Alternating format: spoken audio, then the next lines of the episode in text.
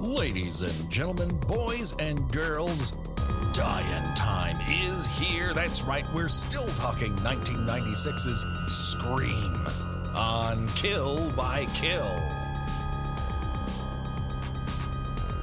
Well, greetings and salutations, Internet. It's your old pal Patrick Hamilton coming to you once again from Woodsboro, the kind of town that shuts down at 5 p.m. This is the Kill by Kill podcast where we are dedicated to celebrating the least discussed component of any horror film the characters. We're going to unpack all the goriest of details of Wes Craven's classic Scream in the hopes that a young high school student's untimely end is just the beginning of the jokes that we can make at their expense. And as always, if there's there's only one person I trust that if I ask her, "Oh, Mr. Killer, uh, will you let me go through or am I going to be your victim?" Uh, she'll just cut my arm and uh, then flail at, at killing me for a very long time. The one, the only Gina Radcliffe. How are you doing today, Gina?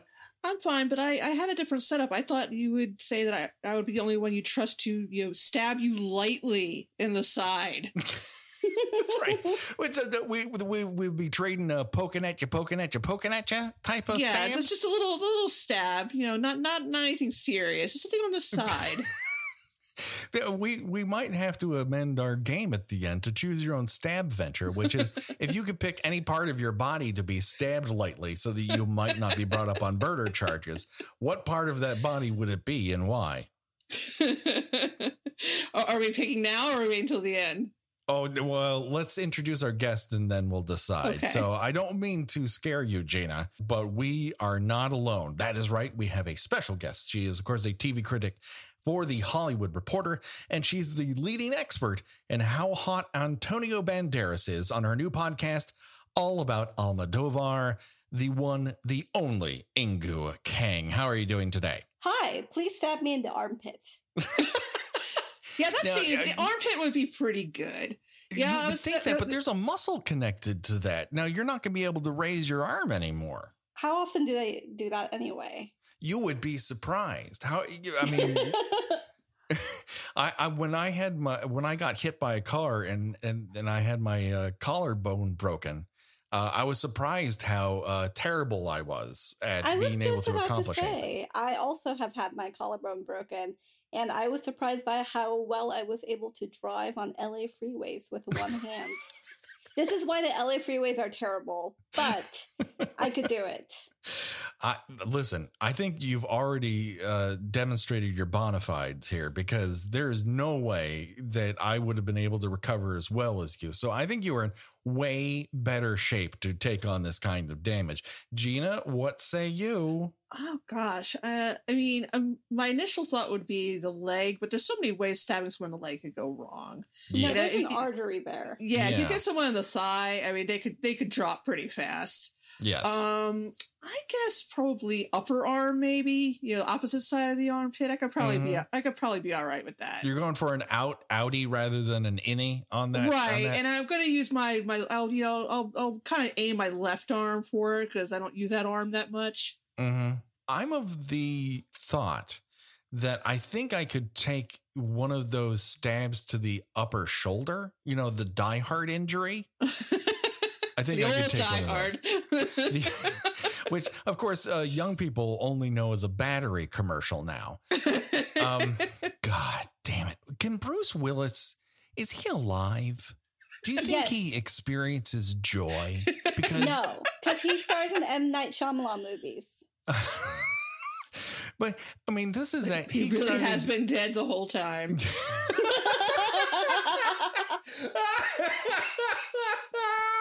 Oh, Gina, that might be the funniest fucking joke you've ever said in four years. And I mean that as a genuine compliment. That is genius. Wow, that just like flew right out of my mouth. I know. Well, That's the thing, though, Gina, is I'm a machine gun. I scatter semi funny shit in the hopes of hitting something that's really good. And you're a sniper when you, you have something funny, just bang. I love that. I have Um, a question before yeah. we get into Scream. Sure. Why is your podcast called Kill by Kill? uh, very briefly, uh, when we started this, one of the rages in podcasting was minute by minute shows. In fact, Gina and I were on the same, uh, not the same episodes, but the same minute by minute podcast of The Boy Next Door. And um, I uh, wanted to do, t- I wanted to talk about Friday the 13th, but I thought talking about it minute by minute would just ruin it. It would be terrible. And so I thought, but if you did it kill by kill, that might be better. And then from that moment on, that was the name of it. And I We- we approached kind Gina of- and we- she said yes for reasons I still don't understand. Because you compliment my joke telling ability, clearly. we, we I have to, they're good. we we started off kind of more focusing on the kills themselves, and then it kind of transitioned to talking about the characters, and now we just kind of really focus on just weird aspects, like a lot of like background stuff and all. Yeah, because uh, honestly, like neither one of us are are makeup effects people. We don't have that background, and part of it was getting into the details. I knew I wanted to talk about details because though that's one of the best things about Friday the Thirteenth. There are no characters, so if you're going to talk about them, you have to imbue them with character. Sometimes you have to read into every action and take in every detail in the hopes that informs you of who they are of course in scream they're they're full more fully formed characters but they, it's still very worthy of discussion but that is the reason why we are kill by kills we we pass the time talking about a particular movie by the amount of deaths that occur Okay. That was more answer than she probably wanted, but we are we are we are we are incapable of giving a, I- a yes or no answer to anything. I'm just genuinely surprised, and this is no reflection on your podcast. Uh, that are you ready for it? Um, Sure. That there's like a real answer. oh um yeah i mean listen i i toured around town trying to sell people on the this idea and i was told podcasting is over and you'll never get anywhere doing it and i'm like i don't need to go anywhere i work in tv i don't need this i want to talk about friday the 13th characters i want to talk about the weird ways they die and people are like no thanks and for some reason gina was like in a lull and just in a place where she was reaching for anything. And she said yes. And lo and behold, you know, over four years later, we're still at it. Congrats on your anything. yeah, we're still uh, we're still in the deep end. So now, uh, Inkoo, uh, you are a recent convert to scary movies. Was, was there a reason why you held off for so long? Were you kind of a scaredy cat growing up? I am absolutely a scaredy cat, and actually, Scream is one of the movies that made me a scaredy cat. Oh, because it was the first slasher I had ever seen. I think I Mhm. was like 14. I had now it's very funny because I'm really surprised by how bloodless Scream is compared to so much of what I've seen since. But even on TV. Like, Yeah. compare this to you know The Walking Dead or our other project, Hannibal. Like, there's way more blood and guts in Hannibal than in Scream. I think like the knives go in, but nothing comes out, and then suddenly there's like a giant pool of red on someone's clothes.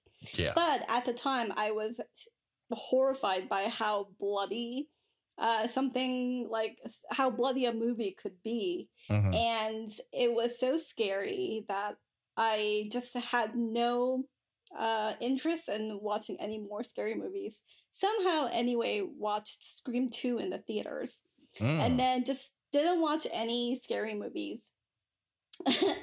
and then I think recently I listened to the podcast, uh, the Scaredy Cats podcast, which I know Mhm. has like a very mixed reception in the horror world. Mm. And they were talking about Scream. I thought, I haven't seen this movie in so many years. I should rewatch it to see what I get out of it now. And I was so scared that I turned it off. like within the first three minutes, I called up a friend who loves Scream.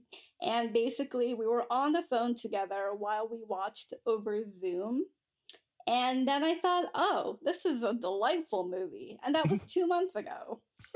so then we rewatched Scream 2. He says he's going to get me to watch Scream 3 and Scream 4, but he has warned me Mhm. that Scream 3 is a very hard sell because it's a very bad movie. Yeah, I, I would look at it like um like a TV pilot for, that was based on a movie. That's how I would view Scream Three. it's um it's underwhelming, and it's a shame because there's so many people who should shine in that particular circumstance. But yeah, I don't know. It'll be an interesting rewatch whenever we get to it in in the next year because I think we're gonna try to do the screams before the fifth one comes out. You know, and in in the hopes that it's the monkey's paw that actually gets movie theaters to open back up again and and, and our our country to act um responsible. Sure, why not? But because this was my first uh, slasher movie, I like all of the genre, like self awareness completely went over my head. and so I think I gleaned pieces of it, like as I grew up and Scream just became so permeated in the culture. Yeah, But I think something like there's like a weird dialogue to me between Scream and Buffy, which is also another like extremely genre self-aware uh, mix of horror and comedy. sure. And uh, I yeah, I think Buffy was just so much more speed at that time in my life. But Yeah. I am really coming around on horror. Well, you know, uh, the one of the things about it is it's a very elastic genre. It can encompass a lot of different things. You can combine action and horror. You can combine comedy and horror. You can combine dread, like dread is another thing where it's just sustained dread. That's its own little lane. And that's one of the things I really enjoy about it is that it finds its own way into uh, keeping itself vibrant. And it- when it gets into ruts, that's where it starts to suck. And Scream is a weird, at the time, antidote for what was a genre that had run aground of what had made its bones. It had been so vibrant in the 80s. And it wasn't just slashers. Like there's a lot of different kinds of horror movies. There was a lot of imagination.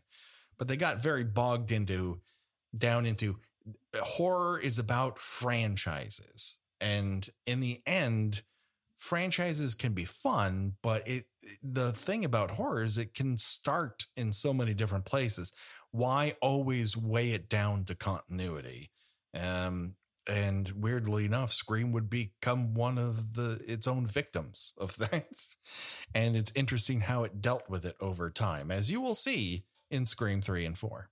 These days, you've got to have a sequel. You've got to have a. se- I mean, oh my god! All right, so let's just get into this. um, we resume this film where we left it, just after the world's worst horror movie character, Randy, uh, preemptively ends the movie for us uh, in a very hot, a very hot billion stew sandwich, which they will go on to repeat.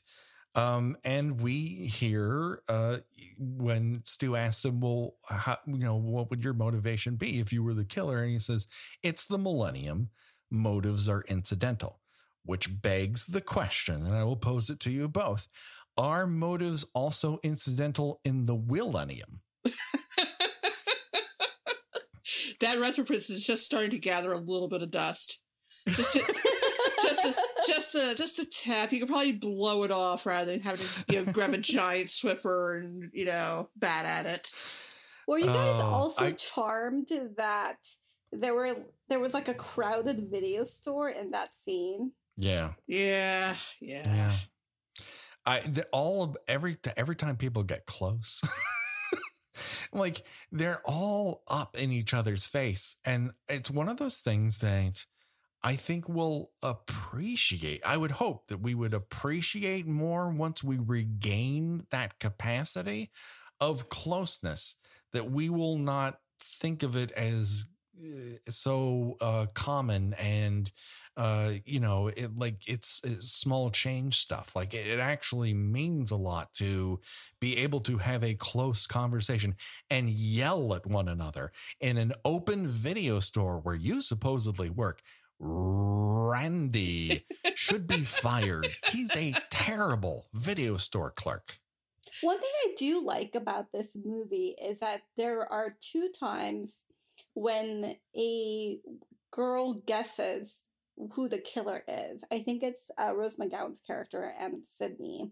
Mm-hmm. And both times they assume it's Randy who's the killer, which I think is a brilliant piece of self mockery. And I think there's so much really wonderful self mockery in this movie. I, there was like a joke I put up on Twitter about, I think it was, it was something along the lines of, oh, like this is just like one of those like Wes Carpenter movies. Yeah. And for Wes Craven to put that line in, I thought was really funny. And I know this movie is like very self referential, but I feel like it doesn't get enough credit for being self deprecating. I, yeah, I mean, it was very revolutionary at the time, but it, it suffers from that thing of doing something so well. And when everyone else begins to pick up on it as a method of humor, and uh, being, you know, the the sort of red herringness of this sort of becomes the mystery slasher comes back into vogue and it begins to look like well i've seen this before and it's like the reason you've seen it before is because this did it so well everyone else said we got to get in on that action but worse but well it's always going to be worse well, that's the thing about, you know, hitting the same drum beats. Uh, you, at a certain point, as good as Funky Drummer is, the the the 500th time you use that sample, some of the power goes away. Funky Drummer in and of itself is a world class breakbeat, but it also is so you know used so often. You it simply drains it of some of that emotional impact over time. So you have to find ways to reinvent this type of wheel in the same way that williamson forced himself to reinvent the slasher wheel and then craven on top of that with his sense of humor and his knowledge of the genre and also not re- wanting to repeat the mistakes he found the the horror genre had plugged itself with. I think you it just is a perfect storm of a motion picture. I agree. I just listening to you guys. I'm like, yeah, I'm like nodding in agreement. I have died. um, I the one one of the things here that uh, I really loved is, and we talked about it briefly in the previous episode, but um, uh, there the panic has set in here in Woodsboro so you see people reacting in ways they might not otherwise. A man uh, locks up and enters a car in the passenger seat and doesn't put on a seatbelt when they drive away. I'm like, put on that seatbelt. a young mom is forced out of the city park before her picnic is through. Coffee shops close early. Dogs and cats living together. This is Central California mass hysteria. What's happening here? And then. Uh, at one and then uh, they have a conversation uh, with Dewey.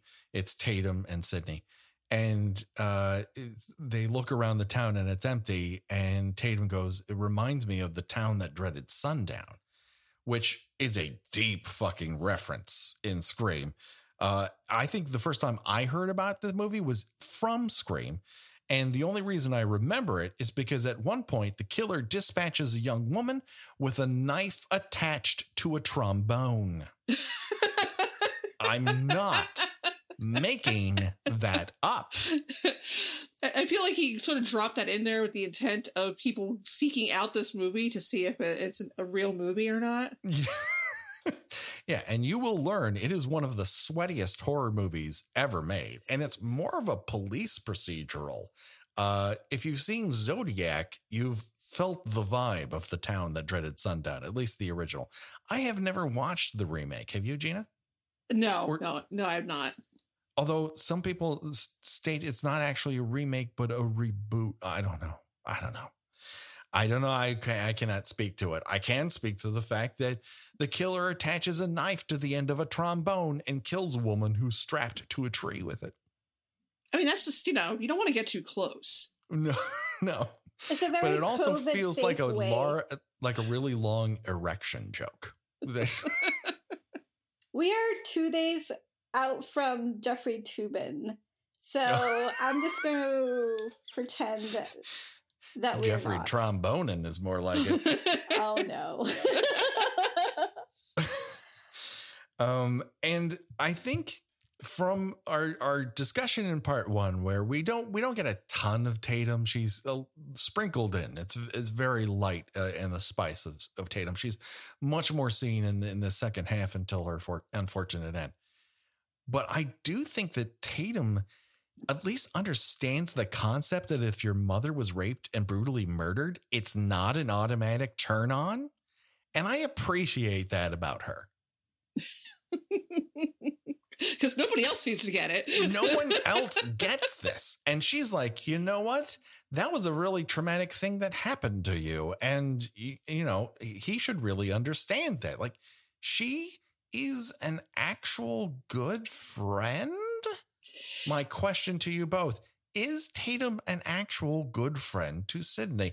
I vote yes. What do you say? I, you know, she does sort of bring up the well. Everybody knows your mom was a slut, you know. Yeah. Which, which that that that part gave me pause. Yes. You know, when but she's when you- also trying to relate to her about the reality of the situation. She's not trying to sugarcoat it, nor does she say it in an accusatory way that she believes it. Just that if it's said so many times, one is left with the only option of at least considering it as the truth. I think there's like a really like semi precious, semi good line. It like so many of these Kevin Williamson lines really sit on that fence. Uh, Yeah. I think where Skeet Ulrich said something like, "It's all a movie, only you can't pick your genre." yes. And I think that if Tatum could pick her genre, she would end up illegally blonde. like she's written to be a ditz, but she's also a ditz who gets it. She does. She uh, understands the reality of the situation. Now, she doesn't always necessarily want to sit in it and just be real. Um, she has a different attitude around that, but I also believe that she is concerned for people's welfare, and that's genuine, and that does come across. Like, I, I wish they had more conversations that didn't have to do with their boyfriends. That's something that you can tell is a a man wrote this situation. I think her death is also sort of the one that of like the three. Well, let's see. I guess we only really have two deaths of teenage girls, right? But if we Yes. compare her death to Drew Barrymore's in the mm-hmm. beginning, it feels much more sort of like a retaliatory death. Like, I think one thing that's really fun about that death is that it's almost an accidental one in that Ghostface has to very impulsively think on his feet, which he doesn't generally have to. He Yeah. usually has like a stabbing plan. But with this one, he sees that there's an opportunity to do something else. And so I think that's what makes that death fun. But on the other hand, she sort of taunts him. And so through her taunting and her wrongness, I think that the scene right before she dies sort of makes us glad that someone that this basically like this bimbo sort of gets it and i think there's like a little bit something there with like her outfit too like she has this ridiculous very fun very insane mini skirt Mhm. it's orange. There's like a spiral pattern on both sides. One is basically like right where her the center of the spiral on the front is like right where her vagina would be, and the other one is right where, where her butthole would be. and so it's like it's I think there's sort of this like weird invitation to laugh. And so it feels a little bit sadistic in a way that like the other death of Drew Barrymore doesn't. Hmm. I I I I think there's a uh, you're very right in a lot of ways. I think that there's the other component to what makes that sequence different is that well as you said in the beginning, she almost dies by accident because up until that point she is winning this con- this confrontation. Once she is aware that there's a genuine danger and it's not just some dick running through the hallways because that is her previous experience with with a ghost face is a dick running through the hallways going boogity boogity boogity so she goes into this thinking i'm in this situation again and when she recognizes the danger she is able to punch him kick him hit him in the face with the refrigerator hit him in the balls with a beer bottle Yeah, I mean, she hits him in the fucking face. It was very annoying. He didn't just sort of keel over. I found that very unrealistic. uh, yes, but he does. I mean, in comparison, and we mentioned this last time, but it's very true. In comparison to other slasher uh, uh, killers uh, historically, uh, Ghostface is takes damage and has to recover. He's not immortal and he's not immune to pain. So up until this point, like he's taking it, taking it, taking it. And because he's in front of the only escape route, she takes a different one, which she should be able to fit into. And the only reason she doesn't, and this is kind of buried in the sound mix, is because her sweater gets caught Hmm. on that doggy door and you begin to hear the rip. Otherwise, she would have escaped. Yes. I And so it's it's it's one of those things where it's more it has more to do with bad luck than the person behind that mask's uh, skill. And that's why I think she still retains the upper hand in the situation. And it's just the cards came up, you know, deuces for her. And I think also in Tatum's defense, she is also a film nerd, but she's a much more bearable one than Randy. Oh, yes. she has like a yeah, I I mean- spit on your garage line and it's like a toss away and it's perfect. yes. I mean, Williamson is really throwing them out here uh, in terms of his dialogue choices. And if you were to hear this coming out of someone else's, you know, typewriter, you'd be going, oh, come on. But for whatever reason, it just works within the tone that this film sets. Like, not every movie can have the ability to have two cops talking to one another, one of them smoking and the other one furiously eating an ice cream cone. I love that. That is so unique to. Scream. Can, can I ask a question? Sure. Do you think it was just a happy accident that they cast an actor named Jamie to be playing a scene in which he's saying, Jamie, look behind you? I love that.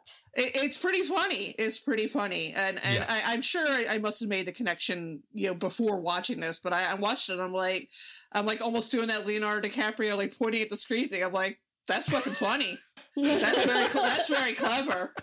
And I'm just like, I'm like, well, that kind of had to have been an accident. Yeah, uh, yes, because uh, like I looked up who else was being considered for that particular role because it's almost like everyone here auditioned for every male role and they kind of pieced it out. But two other notable uh, actors who tried to become Randy was Breckin Meyer, who I think would have been good. Uh, They would have been interchangeable. They were played the exact same kind of characters. uh, Certainly, Yes. certainly in the '90s. Yes, uh, but I don't think he would have been as hateable as Jamie Kennedy's Randy. And then the other one would have been too hateable, and that's Jason Lee. Oh God! Mm. Oh, and there's no. an insufferable amount of smug in that dude that just would have been too fucking much. And also, he would have been he would have looked like everyone's, you know, uh you know, uncle who will buy you beer in comparison to everyone else. Well, I don't know because I mean Matthew Lillard was like 25 when he. uh But when- when Matthew he- Lillard still looks young in this movie. He like everyone is obviously over the age of 18, but he doesn't look like in comparison to the early Friday the 13th movies that we watched, which people always claim are teens. And you're like, no fucking way are these people teens. They're in their 20s and they're not pretending to be teens. Here, he at least looks like he's a senior who skipped a grade. or two. One of the nice things uh, about that sheriff scene uh, with Dewey is that he is wearing the same boots. So, well, again, a boot clue, something we haven't seen since the early Friday the 13th. We love a good boot clue. And then I guess uh, one thing that we we talked about briefly uh, off air, but I really do want to talk about here on, and that is the Craven villain. Okay, so Wes Craven, uh, there are certain tropes or motifs that he loves to revisit. He's not afraid to revisit a concept like the bathtub uh, sequence in um, Deadly Blessing and then be revisited in A Nightmare on Elm Street. But also the family thing, he's very into that. And there's a lot of family stuff happening in this movie. But the other component of, that makes a Craven villain that you would not see necessarily in a Carpenter or in a, a Tobe Hooper or anyone else is that Craven's villains have sex. They talk about sex. Sex is a component of them being a human being. And in this movie, I think there's a lot of sexual energy going across the board. And Billy and Stu are sexual. And that makes them different. It makes them hypocrites in, in a sort of conservative slasher rating, but it also makes them very different from the vast majority of things we had seen before. It's not like like you saw Chucky and like, oh, that dude knows how to fuck. That's not a component. It oh, will you know become somebody, a component. you know somebody in the out next there. movie, in Bride of Chucky, Yeah. you do learn he knows how to fuck. Freddy knows I'm how glad to we. I'm glad we only spent a short time on that. it's important for people to know that he has a working penis and he knows how to use it. And considering considering the week that, that that we're recording this, I've just it's been very penisy, and I'm tired of talking about them. I know. Listen, these notes made a lot more sense in a pre I have to yank it immediately, no matter how many cameras are on me world. But uh, Fo- followed by, oh no, Borat Borat trapped me unbuttoning my pants because it's 2020. Yeah, as a man who's tucked in shirts uh, a lot of his life, you don't need to lie down and really dig in to make that happen. It's a quick succession of movements. So Because people um, are still getting fooled by Borat. Only Somehow. the dumbest of people, though. I think that's somewhat reassuring that the dumbest amongst us are still falling into that trap. But yes, anyway. So I feel like one of the big things that this movie is doing is basically letting Sidney have sex and also live. And Yeah. the movie is very almost self congratulatory about this, right? But one thing I Yes. like, going back to your point about Craven villains, um, and I say this as someone who has seen, I think, maybe three Wes Craven movies, um, is that both of the so there's three main boys in this uh the two killers and uh randy who says something like i'm so glad i'm virgin uh because he gets to also survive the movie even though that wasn't a necessity. I i think one thing i like is that both of the killer boys are such fuck boys in such classically teenage ways I Mhm. think you guys said something uh, in the last episode where Skeet Ulrich was playing Johnny Depp, but he's sort of playing Skeet Ulrich playing Johnny Depp playing James Dean. yeah. And I just love that it's sort of this like classic teenage greasy haired 90s like too long bangs look Mhm. and that Matthew Lillard looks like Gumby, but he is also able to fuck somehow. And Yeah. the fact that like you have like a super cool guy who probably fucks bad, and then also Gumby who I assume fucks bad. I feel like that covers like the full spectrum of how teenage boys fuck, and that is Mhm. something that I really appreciate about this movie. I, I gotta No. say, I gotta say, probably surprisingly good in the sack. Dewey. I, I, I, Not think- a I think teenage I, boy. I think I think well, well, true, true, but I just think that Dewey is probably a, a tender, sensitive lover. he listens to other people He, he, he wants to he wants to please people. He's a He's people had a lot pleaser. of ice cream looking practice. Listen, that mustache isn't just for looks. like he uses it. Oh, I, I'm I'm sorry. I just threw up in my mouth. Um, I was like, do you know what a mustache feels like? Because well, that's for me to know and you to find out. Yes, I do. Um, so while we're talking about, while we're on this, wh- why don't we get into before we get to the rest of the plot mechanics and and me noticing which beer ads are pr- prominently featured. Uh, let's talk about these rules from Randy. These rules suck, and I don't mean to. I, know we've we've done this territory before, but these rules are ephemeral. They don't apply to the most popular of horror films. They are subjective and um they are entirely based on like a a casual reading of men, women, and chainsaws. And as such, I find that it has ultimately done more harm than good with people's understanding of horror movies. You can never have sex is not a thing. Retaining a hymen does not make you outsmart a masked killer. And the preeminent example of this, of course, is the Friday the 13th franchise, in which every final person, with the exception of one 12 year old kid and maybe that girl who went to Manhattan, because I don't know what the fuck's happening there. Everyone else has had sex. This is not something that is a thing in that franchise. And when it comes to it, it all it all seems to land in the lap of Laurie Strode, who is a virgin by choice because her selection of guys in high school sucks. And she knows it. And for some reason, her girlfriends are like, please, please participate in this. And she doesn't want to. and so for some reason, this has become a rule. It isn't. It just, she simply doesn't want to fuck someone who just to cross it off her list. Let Laurie Strode live, y'all.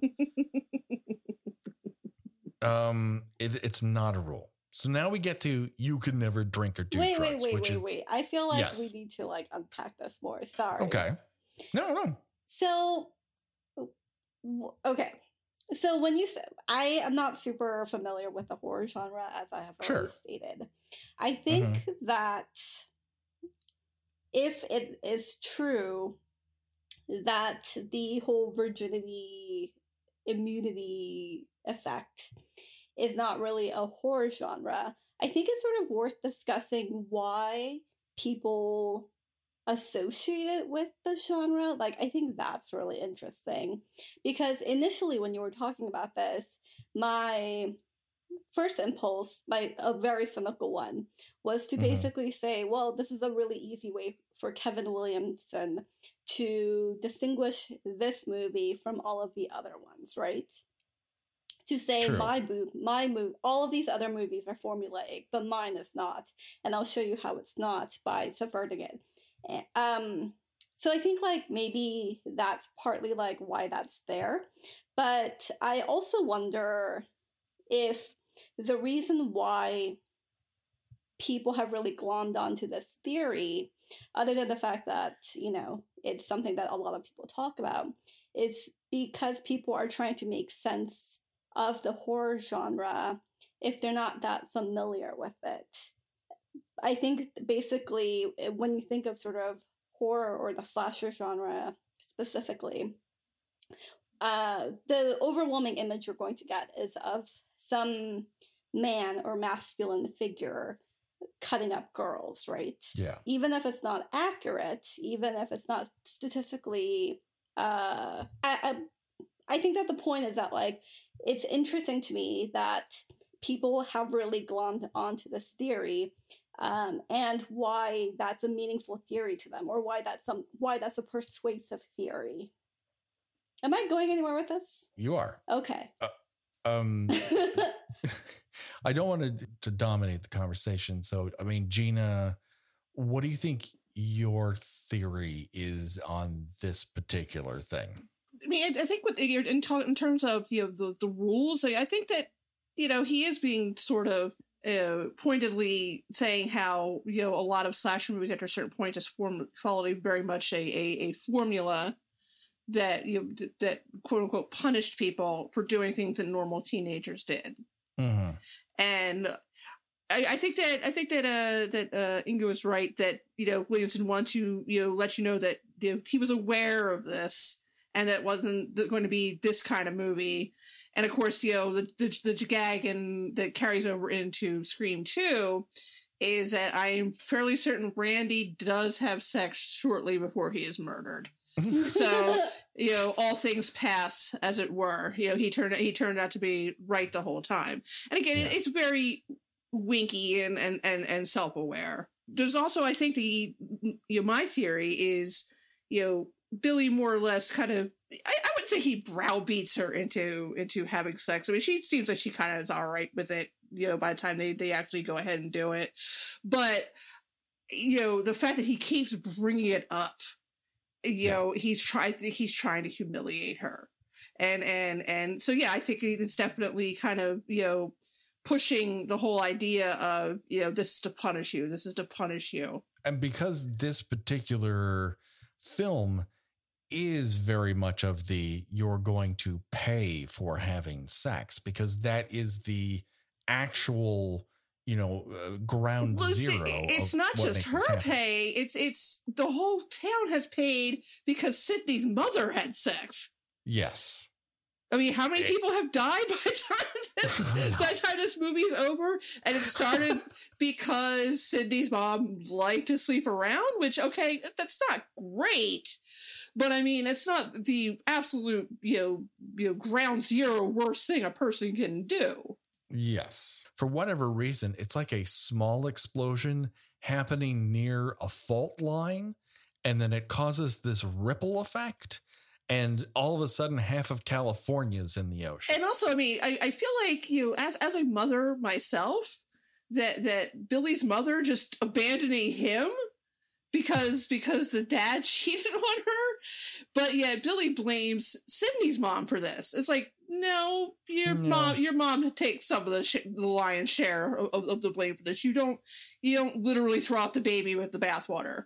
You know, I if, mean- you're, if your you know if your marriage goes south or whatever, you don't just you know walk away from the kid too. What about like his dad his dad was the one who was actually doing the cheating Right, and that's the, that's was- the thing. uh, Everything is right. Exactly, everything points to this is Sidney's mom's fault. She is the the you know the trigger point for all of this. Well, you know she's dead and she's still paying for it. and this movie has is has so much to do with how the men in it look at women like it's all one-sided and they prey on women's uh, having to be nice on the phone to someone you've never heard or not causing a fuss when someone gets your way when you want to walk out of a garage.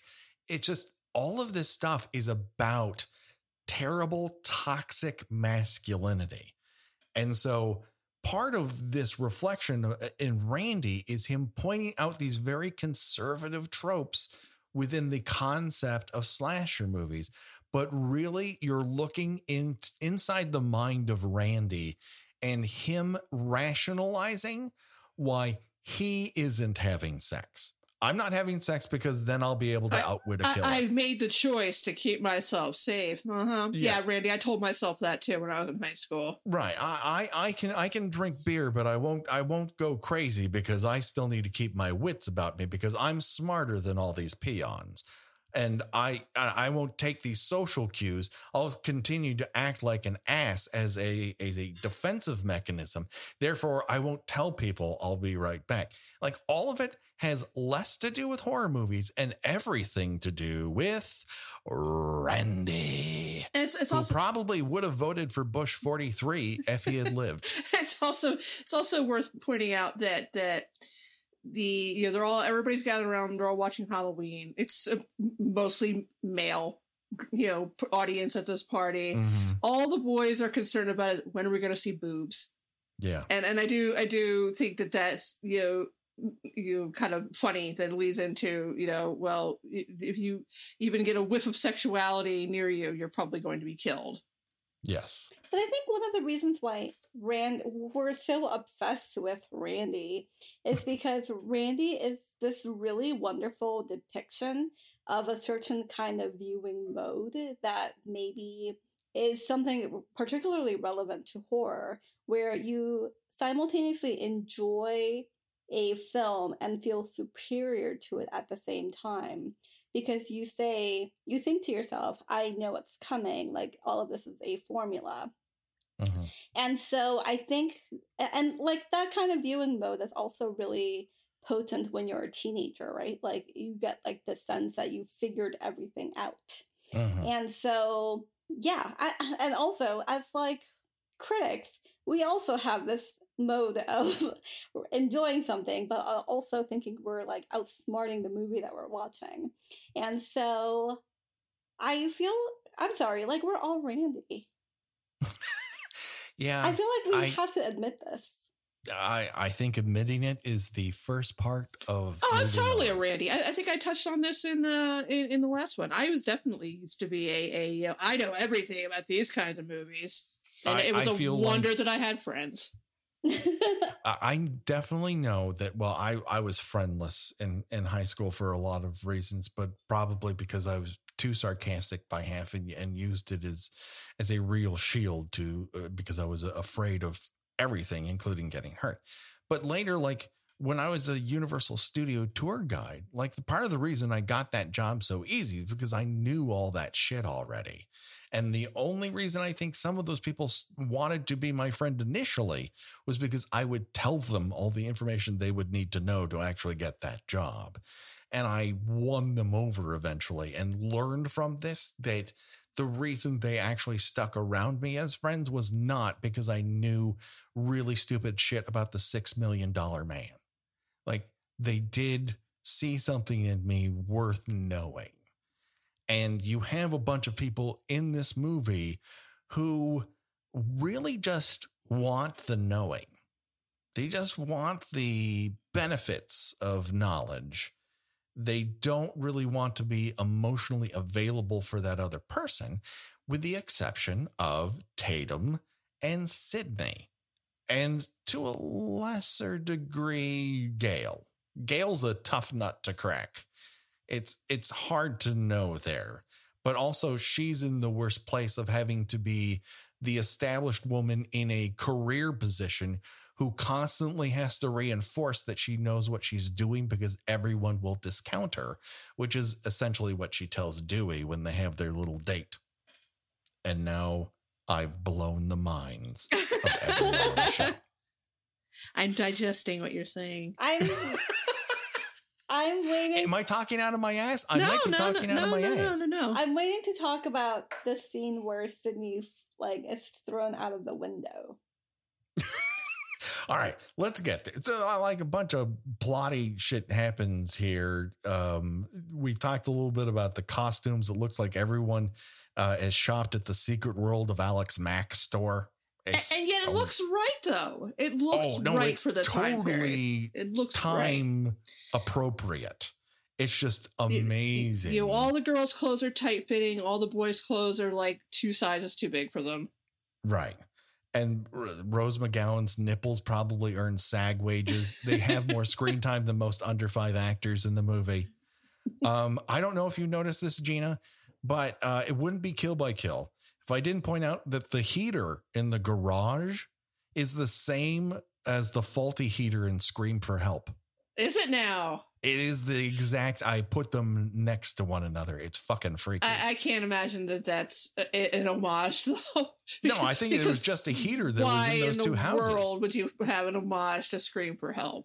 Well, speaking of homages, the one that I know is an homage is Ghostface's robe is all sparkly like the ski mask in prom night. Like, oh Jesus, come on, we get it. You have a hard on for prom night. I don't get it, but I see it. I see you. Do you think Um, that Ghostface sits at home and like cuts out all of the little V's on the bottom of his robe? um, I no, I think it, it that costume essentially came like that. The weird thing is like that mask was a real mask that they licensed, which is why for Was the it- TV show. oh they wait, so was that redesigned it was not made for it was not made for this? No, they had designed all sorts of masks, including like Halloween um uh clown homages, like the first thing Michael wears. And they had tried their own versions of screams, and they kept coming back to the thing that gave them the inspiration to try it in the first place, which was this this uh, ghost face mask. And so they're like, I, I think we just need to bite the bullet and license it, which is why it they can make as many of those masks as possible because it doesn't come part and parcel with Scream. They have to negotiate every single time they make a movie to license that mask. That's fascinating. And if you were just wondering who does the vast majority of the killing, believe it or not, both Billy and Stu are very equitable in their relationship. Um, while Stu starts off in the lead with both Steve and Casey, Billy does pick up the pace. He kills Principal Himbry and he kills Tatum. So uh, they're both kind of good and bad at it at the same time. Which is odd because you, you can't tell the difference between which one is which, and yet and, and yet when they're not wearing the costumes, Stu is rather a bit taller than Billy. Yeah, it's insane. There's there is such a height difference between them, and it's never reflected in Ghostface. It's only ever reflected in the grunts they make. Yeah, I can I Uh, can definitely tell when it's Matthew Lillard grunting. Uh, speaking of grunting, I just wanted to note very quickly uh, that uh, Stu sends Billy and Sidney up to his parents' bedroom. They have a very small bed for adults, but also mismatched night tables. Oh, come on. You've got like a 10 room house and mismatched night tables. What is happening in this house? No wonder Stu has turned out this way. There, I, I- this is craziness. This house is insane. Yeah, it's one of those like houses that you see a lot a lot in horror movies where it just does not seem to end. Like you're just running through room after room after room after room. And it's not like it's a Doctor Who sitch. Like it looks as big on the outside as it does on the inside. Right, but it's like it's Hill House, huge. where like you you run through a room and then there's another door which takes you to another room, which takes you up a flight of stairs, which takes you into Yeah. another room. yes, I guess we're down to you know Billy's ribbed T-shirt. That's gross. I actually so so one thing I really love about the third act of this movie, which I Mhm. will say basically starts with Sidney having sex with Billy. Yeah, and then like the whole party sort of just going into complete chaos. One thing I absolutely love about the controlled chaos of this third act is that there are a bunch of fake outs. And so the movie seems even crazier than what you think it is. I think Gale Weathers crashes her car, Dewey ends up stabbed, Sidney falls out of a window. Uh, initially, you think Billy is dead. And so there's not that many deaths, but because almost everyone sort of gets it in some way, there's this real sense of like pure, absolute unpredictability that I think makes this movie so fun. I think I would have lo- I would have loved it if like if they had a post credit sequence like I I forget which Avengers movie uh, where they're all sitting there having uh, shawarma afterwards, but it would have been funny to just have like Dewey, Gale, uh, Randy, and Sidney all sitting like a hospital cafeteria. They all got like neck braces and bandages on. They're just kind of quietly sitting there, just drink, eating a sandwich and drinking coffee, and then just it's just like cuts to black. I love that. I think that's perfect way to end this movie. Uh, it's a shame that Kenny wouldn't be involved because Oh, Kenny Kenny. Kenny eats three different bags of chips in the span of 10 minutes of this movie. What else are you gonna do when you're sitting in a van watching some teens party? He's down, he's living in a van down by the river in his heart. This Kenny, man. I tell you, every once in a while, I, it's such a good performance because he's he's throwing a lot out there in just reactions to Gale. Like that's really where you get you're getting what you get of him as a character is him listening to Gale go off. But every once in a while, he looks over and is like, "Oh my god, we're gonna do something good," and she's like. I can't wait to nail these fuckers. I'm gonna be. I'm gonna earn a Pulitzer Prize. He's like, oh, I'm just probably gonna have this job. I'm looking forward to my next bag of chips. It, it's there's a human element to it that I think is beautiful, and then when he dies, it's it's a it's a throat slashing, and you think that's it for Kenny, but lo and behold, Billy kills Kenny and then manages to get him on the roof of that van. And he's a large man. What is he- Billy He, benching? he is filled with Cheetos. I mean, granted, uh, Kenny seems to be comprised of only Cheetos and blood, and he's missing a lot of it by the time we see him again. Because there's blood on the ground in front of, of the door. There's blood all over the windshield. I mean, he is really letting it all out there. Can we talk about for a second the the the bizarre way that they get the house to clear out of the rest of the rest of the party goers? Because they, I mean, they- some they- people drift out normally, but yes, uh, I, I, I don't know. I, I don't know why they're calling Randy to to let them know that the principal has been murdered, but he has been, I, I believe, strung up by his guts on the on the uh, on on the the the The football, football uh, thingy, whatever you call yeah. it, the goalpost. uh, can you tell that we were big athletes in high school? and, the every- football and thing. everybody's like, "Oh shit, we got to see that before they take them down." and everyone's like, "Woo!"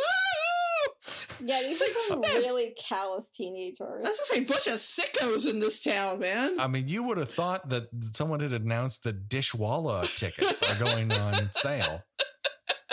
they're just like they're just hauling ass to watch to see this murdered man get get taken down by the car. We gotta get there before they take him down. I mean, it's like, and mind you, this is pre-Instagram, so there was no there was no influencing they could have done with seeing their murdered principal. It was brick and mortar influencing. It's who you could talk to. It was really personal that way. But yeah, that, that's of- the, that's the, the the the the hilariously contrived manner of emptying out the house of everybody except except Billy, Stu, Sidney, and Randy. Yes, and everyone else drunk drives their way out there, and they almost hit Dewey and and Gale on the way out, and that's an, another practical effect thing where it's perspective, putting the cars as close to uh, those actors as possible, and it really works. Like there's just some old school Wes Craven directing going on in this movie. It's just. I know we kind of, you know, went overboard to a degree in the last episode, but it's it's really true, man. That You're you're watching a guy who has made great movies and not so great movies. Just hone in on what makes a movie great and execute it perfectly. It's amazing that this film is as good as it is, given how toxic so much of the cast members are in it in their roles. Oh yeah, yeah, definitely. I think the other thing I really like about that scene where Gale almost runs over Sidney is that Gale at this point is completely out of her mind with fear. Yeah. and I think that's another reason why Gale is the most relatable character in the entire Scream franchise because she's the only I feel like everybody else basically acts like they're in a horror movie where basically someone is out to kill them but they generally have like a sense of like what's going on. Whereas if i or gale were in a in this situation we would just completely go from like zero to like nutbag in three seconds. There's like another scene where I guess I'm going a little forward, but Gale has to shoot one of the killers, and basically her hand is shaking and she can't actually do it, and she just ends up sort of beat up. And I thought, yes, that's exactly me. if I was confronted with a killer and I had to stop him, I would definitely be unconscious within two seconds. Oh, for sure, for sure. Yeah. Sidney kind of a little too cool about it at, at, the end. But can can I just mention the moment that I remember cheering in the movie theater, and it literally happened again when I watched this part of the movie just for this podcast, in which you have Stu reappear outside and he's going, Randy killed all these people. And Randy going, No, it's Stu. And she looks at both of them and, like, yeah, both of them have the capacity to kill people, is the determination that she makes. And she slams the door in their faces, keeps the gun for herself, and says, Fuck you both. And I'm like, Yes, finally. Holy shit. It, it is um cruel in a certain way but also she's been fucked over enough. It's not really time for Sidney to be thinking about others at this point. She needs to make a decision to save herself in that moment, and she makes it. And that decisive nature elevates her character in that moment. You, I agree, she gets a little action hero in a lot of this. But I think part of that comes from the decision by Williamson and Craven, and this will go on, to make suspense sequences that are akin to action sequences in a Die Hard. You know, they're big, they're boisterous. They have, they, uh, you know, they're running for their lives. And as a result, like, it's not quite intimate, you know, quick kills like a Halloween or a Friday the 13th. So if you survive long enough, you're going to look like you're a bit invulnerable. I just, I think maybe it's a weakness of mine. I just don't think I can put one of my fingers into a bullet hole. yeah. Yeah, that that takes a lot of forethought. That I'm like, I mean, I might be able to like hit him, maybe. You know, still would probably think of pushing the television on his head, but but but but actually, like like you know, just yeah, let me just stick my finger right in there. I mean, at the very least, I'm definitely throwing up on him right after that. I think that would have made it better Yeah, I was if she gonna had say, done like, it which- and gone. This is so gross. I have to react by throwing. yeah, up I mean, which would have probably thrown him off a little more. Yeah. and would have been a great fly reference. I mean, honestly. That's how Joker should have ended. Just shit throwing up on somebody or somebody throwing up on him. No, just like having his head bashed in by a television. Oh, yeah.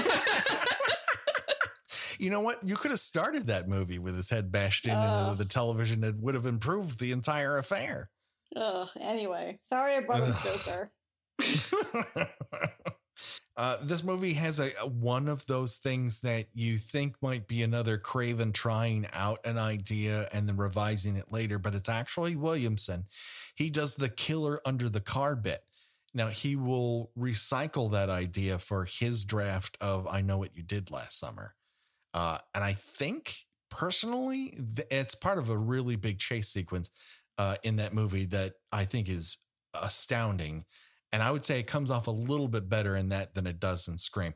I have a hard time believing that you can scramble under a car like that if you are the size of Stu Macher. yeah. Yeah, that that's a little again, that's a little bending reality a bit. Yes. But, you know, we're into the, you know, craziness of this all. And of course, uh, once it's revealed that it's uh, a Billy and Stu you know, joint, I think we kind of have to talk about this relationship because it's a fantastic element, this queer element that happens that's all by their performance. Their physical intimacy with one another is, of course, based on the fact that they're both broken psychotics. Well, I would say sociopaths. I would say you definitely you know, Billy is the brains of the operation. Mhm. And Billy probably is the one who talked Stu into doing this. Yes. and and I think that you know Williamson probably read you know if not he I mean I'd be surprised if he didn't read a few true crime novels about serial killers that work in pairs yeah. because there's usually one that's kind of you know and, and again there is occasionally you know a sexual element to it I don't want to say A romantic Leopold and Loeb right and uh, um Henry Lee Lucas and Otis Toole Mhm. um I mean I don't want to say romantic I, it's sexual and and yeah. you know so one kind of has that over the other one usually because one is struggling with his feelings and that's the other one how that's how the other one's able to get their that level of control over them. So yeah that element is definitely there. Very interesting. Yeah. I know it that I don't want to bring the podcast down, but and I know my chronology is wrong because Scream is 97, but it was just impossible not to think about Columbine when when you get that reveal because not that like any I, I think basically the idea that like these two teenage boys who seem totally normal um, because apparently all of that black black trench coat mafia stuff was like basically complete bullshit by the media. oh yeah you're not wrong yeah this movie was brought up a lot um in like crimes related you know with teen involving teenagers doing horrible things this was pointed Yes. to a lot like in the late Mhm. 90s into the early 2000s i mean if you go to the wikipedia page there's a whole section called controversy and and columbine might even be listed there Okay. It is. Yeah, I think that just from the vantage of 2020, when all of the stuff of the late 90s get uh, agglomerated together, it made it so much scarier because the idea that there were these two boys who there there were these like two straight white boys basically who no one suspected of anything and were just sort of going around girl going around killing girls that they had either dated or were sexually attracted to seemed just like a little bit too real which then sort of made me respect the movie even more but also just added this extra layer of uh horrifying real life for frisson i didn't really want Yeah. I can I can totally see that. And I don't know I don't know that um the filmmakers it was their necessarily their intention. I just think they tapped into an element of the zeitgeist that really resonates. yeah And all these years later, it resonates even more. It's that potent of a combination of factors where they're so angry at the se- at the sexual power women hold and can use without their knowledge, consent, or decree that they literally flip into murderous psychopaths. They they, they rev themselves up into this self pity hatred, and then it all goes outward, and it's resonant. It really is. It's a very fun, funny movie, but it also has this component that it cannot escape because it's a little too true. And I think the other thing that makes me think about Columbine is that with Columbine, there was this big fear that video games were leading young men into violence.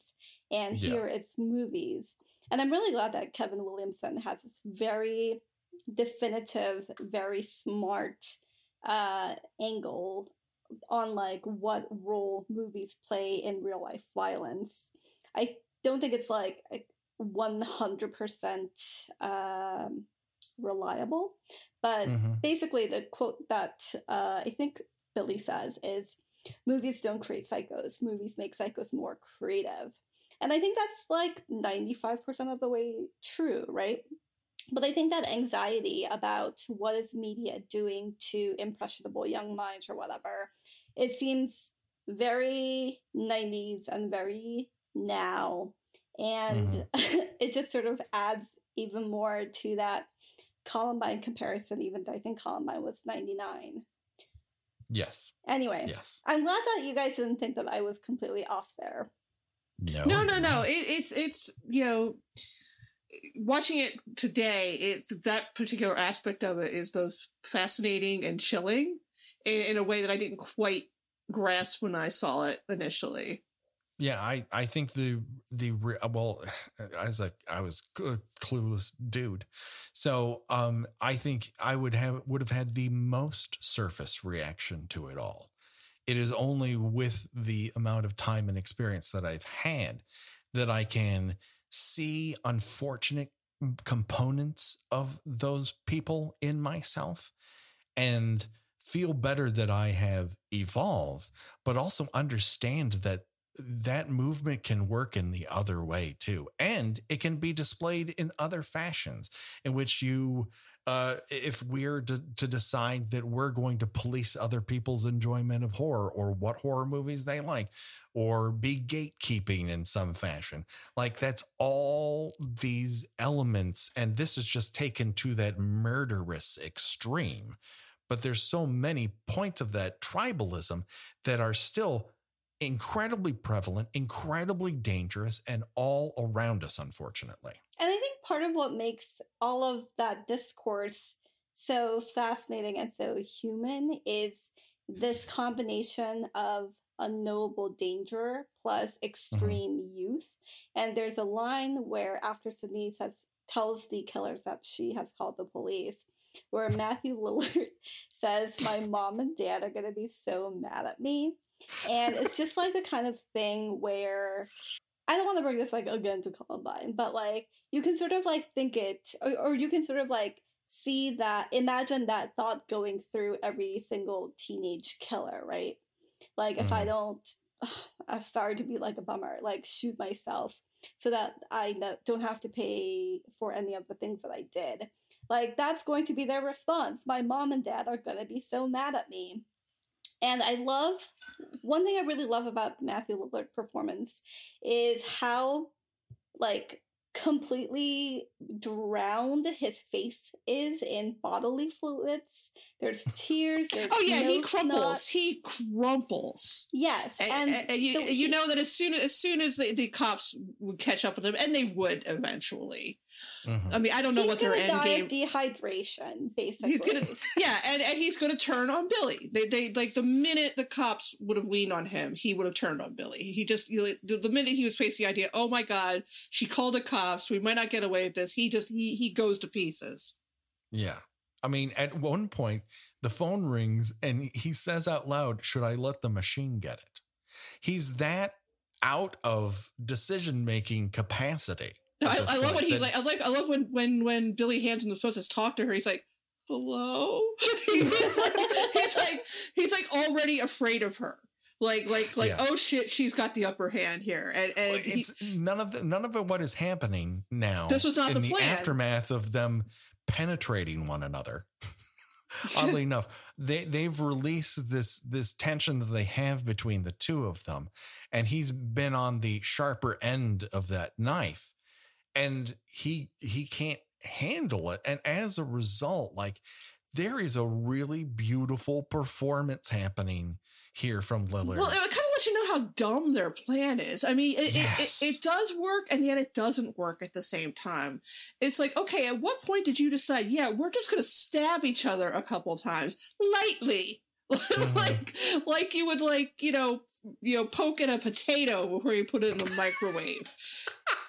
you know, not not too hard. Don't puncture my lung or anything. Just you know, yeah. make, make me bleed a little bit. Yeah, all right. That that sounds good.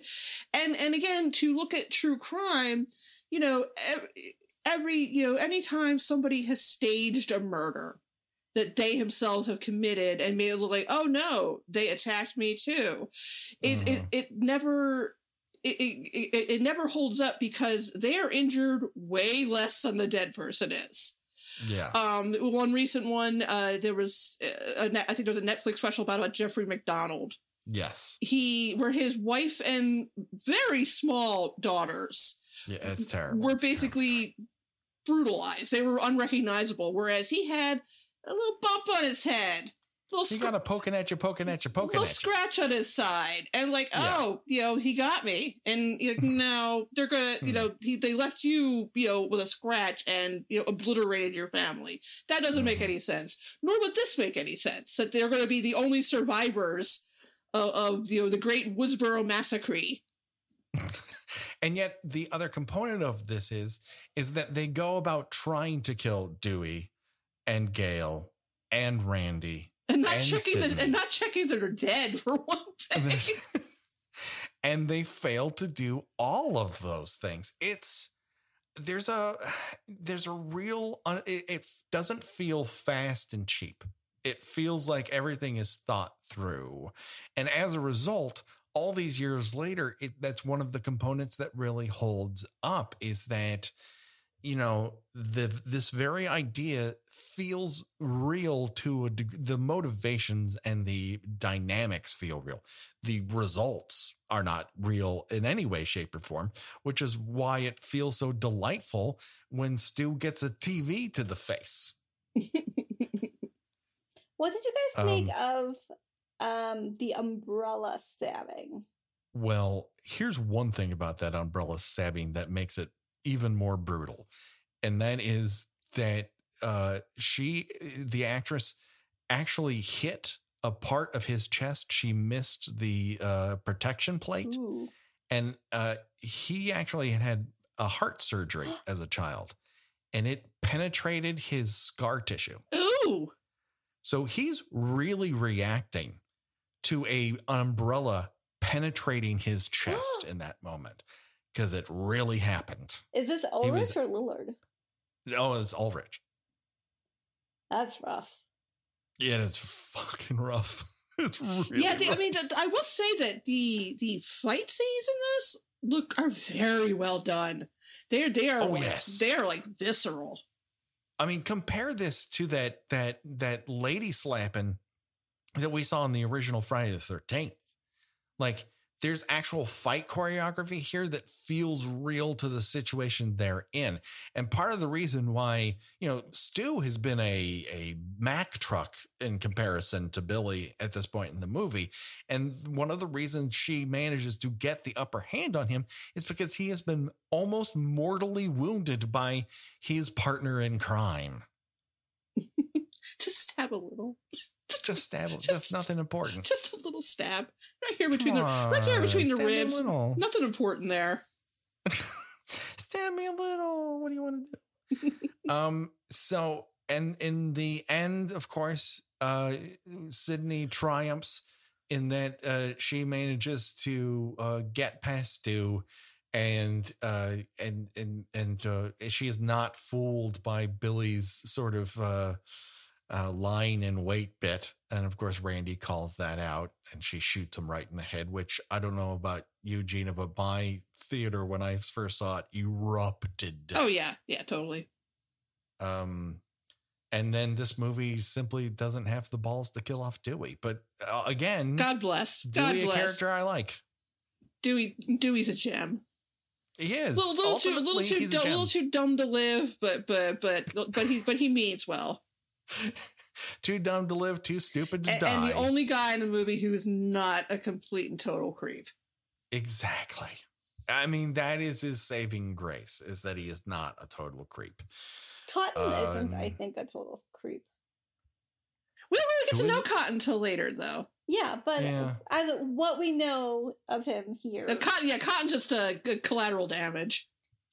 Yeah, I also think Cotton is righteously stupid, and as Billy notes, like he was super easy to frame, and that gives them a lot of confidence. also Sidney's going dad. forward. Yeah, Sidney's dad's all right. Yeah, Sidney's Yeah. completely helpless, useless dad. and I think that's part of what the movie's aim is in in a sense of making youth dangerous. So that it wasn't just a movie aimed at teenage audiences. It also knew it would have a crossover with adults and that they would be fearful of being unable to stop the dangerousness of youth in the 90s. And it's very much playing into that concept. yeah. Uh, so that pretty much wraps up Scream. But before we go, of course, we should and must play Choose Your Own Death Venture. And that is where we decide of the deaths presented in this motion picture. Uh, if you were forced to die one of those ways, which one would you choose and why? Up for bid. We have gutted in a patio chair, Uh, we have stabbed three times and then hung by a swing. You have, of course, stabbed a couple times in a principal's office. Uh, you have crushed uh, your head crushed in a door, a garage door, um, and a throat slitting. Uh, then stabbed a whole bunch of times and having a TV dropped on your head. Although, if Williamson had gotten his way, Stu would have lived and come back in Scream 3.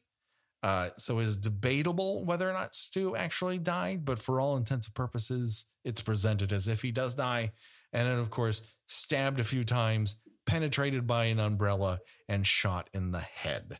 And so, Inkoo, as our guest, I choose you to go first. I think as a TV critic, there would be something particularly poetic about having a TV fall on my head, fatally killing me. it, it, I mean, think of the article headlines that would run in the Hollywood Reporter after that. I'm, I'm not sure how you would bring Boffo into it, but I would Hey, assume someone variety. would really try. Rude. My my apologies as an industry person. well, we lost her as a return guest. Thanks a lot, Patrick. Aren't you owned by all the same people now? Yes, as of two weeks Okay. ago. But we have So- standards. Yeah, that's true. and you should retain them.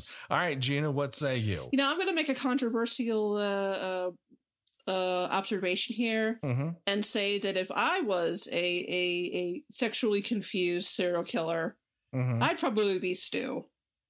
I I liked Stu. I, I don't know why I liked Stu. I, I I found him charming in his murderous incompetence. hmm You know, just he won me over with the whole hello. He's trying to. you know, Did you really call the police? I felt that eminently relatable. So yeah, I too am going to take just you smash over the head with the television. Now, are you going to be able to sweat that hard and spit that much? Because that that is a lot of expectorate. He's, you know, as- probably, but also I I am considerably smaller than him, so I Mhm. probably would end up just bleeding out of the many you know minor to moderate stab wounds. My would my you get to the TV sequence? yeah, I don't Would- even think I I think I would just collapse somewhere in the hallway before I even make it to the living room. Um, it's weird now watching that. I instantly flash back to a movie that had not come out yet. I don't think, which is Grosse Pointe Blank, where someone uh, where uh, uh, someone also dies by TV to the face. um, by and I yelling. mean, it happens. In, it happens in Henry Portrait of a Serial Killer too. oh, that's right. Just smash the TV right over someone's knock. There's a lot of TV deaths. Yeah, Now that I'm thinking about it, Wouldn't can't do that anymore. anymore, To fla- can't, can't do that anymore with the flat screens. that's true. They're not as dangerous. Mm-mm. and you don't get all that uh, electronics. It doesn't someone someone uh, smashes into a TV and shocker too, don't they? Yep. Yep. Yeah. TV deaths, everybody. We found our new get bunked. All right. Um, I think I'm gonna go with Principal Himbry. Wow. Um, here's why. I like to look at myself in the mirror and comb my hair with just my hand and pretend I'm the Fonz. And I would love to participate in football in high school in some way, shape, or form. And probably the only way I'd ever get able to do it was be strung up on the football field by my own uh, uh, uh, guts. I'm glad you know yourself. That's what It's most people say when they guest on the show. I'm glad you know yourself. I don't know that I want to, but okay. And so that just about does it. But before we go, Inkoo, uh, can you tell people where they can find you and where they can hear more from you? Sure. Uh, I am on Twitter at Inkoo Kang, I N K O O K A N G. I write for the Hollywood Reporter, and I am at the All About Almodovar podcast, which is about the movies of Pedro Almodovar. What we do is we call the podcast an introduction to loving the movies of Pedro Almodovar. And uh, if you don't know who he is, you are really in for a treat. It, sometimes he does some horror related things as well, particularly in uh, The Skin I Live In. yeah. But I think he's a really great filmmaker who likes to play a lot with genre. So I think I so it seems like something that people might be interested in if they like horror. Yes, I, I I really encourage people to go through his filmography, and I think uh, when I started, I viewed him in some way as some sort of stuffy art house Oh no. sort of thing. But he is so wild, so inventive, and his movies are so full of fun and vibrant life. And a lot of people look super hot in them. That's the other component. Like he knows how to make people hot. So he's got that going for him. He knows how to make hot people make you feel incredibly uncomfortable, just like a horror movie would. There we go. there we go. We we squared that circle. Gina, where can people find you on these here internets? I write about movies and television at thespool.net. Uh, I recently just wrapped up recapping uh, HBO's Lovecraft Country. Um, I'm also in the process of taking my own blog out of hiatus at ginaradcliffe.com. And you can find me ranting and raving and losing my mind on a daily basis on Twitter at porcelain72. Do it today people. Check it out. Of course this is coming out uh, just before halloween so we want people to be safe for halloween. We also want them to fucking vote. Can Please, you God, please. please god. In the four years we have been doing this this has been a wonderful safe haven and not only for us but we have been told by our audience and we believe you but there's a better way y'all we could i know there's still going to be dangers and, and travails in this world but let's work towards improving them rather than just setting fire to all the walls around us so please for the love of god just mark that dot next to the person who has a D in their fucking name. And then we can work on all sorts of cool progressive things on the local and state level to build up people who might perfectly represent what we want in this world. But I'll tell you one fucking thing is that Joe Biden isn't going to lose the parents of over 500 fucking innocent children. So for the love of God, vote. If you vote Joe, if you vote Joe Biden, I might be able to, to see my niece again. Yes, I would like to hold babies. Okay, that's something wanna I would like to fucking do. Babies. Watch horror movies. Don't live in one. Yes. Exactly, exactly. Can't put it any better than that. Perfect. And with that, of course, next time uh, we will be talking more Hannibal. And of course, as we dip into November, uh, we'll be celebrating Thanksgiving in two special ways. One, we'll be talking about one of the few genuine uh, Thanksgiving horror movies. Uh, with a very special guest, and of course, the uh, on Thanksgiving, the episode no one ever listens to, uh, we're gonna be playing Saw's Giving, where you decide what of the Saw sequels you want us to watch because we haven't watched any of them. What's the most confusing? What will drive us insane? You tell us and we will watch it. Believe it or not, that's what we're doing. Saw's given, everybody. Be a part of it. The body count will continue. So for myself, for Gina and Inkoo. Bye bye, everybody. Bye. Oh, should I also say bye? You don't have You may to. Say goodbye right now.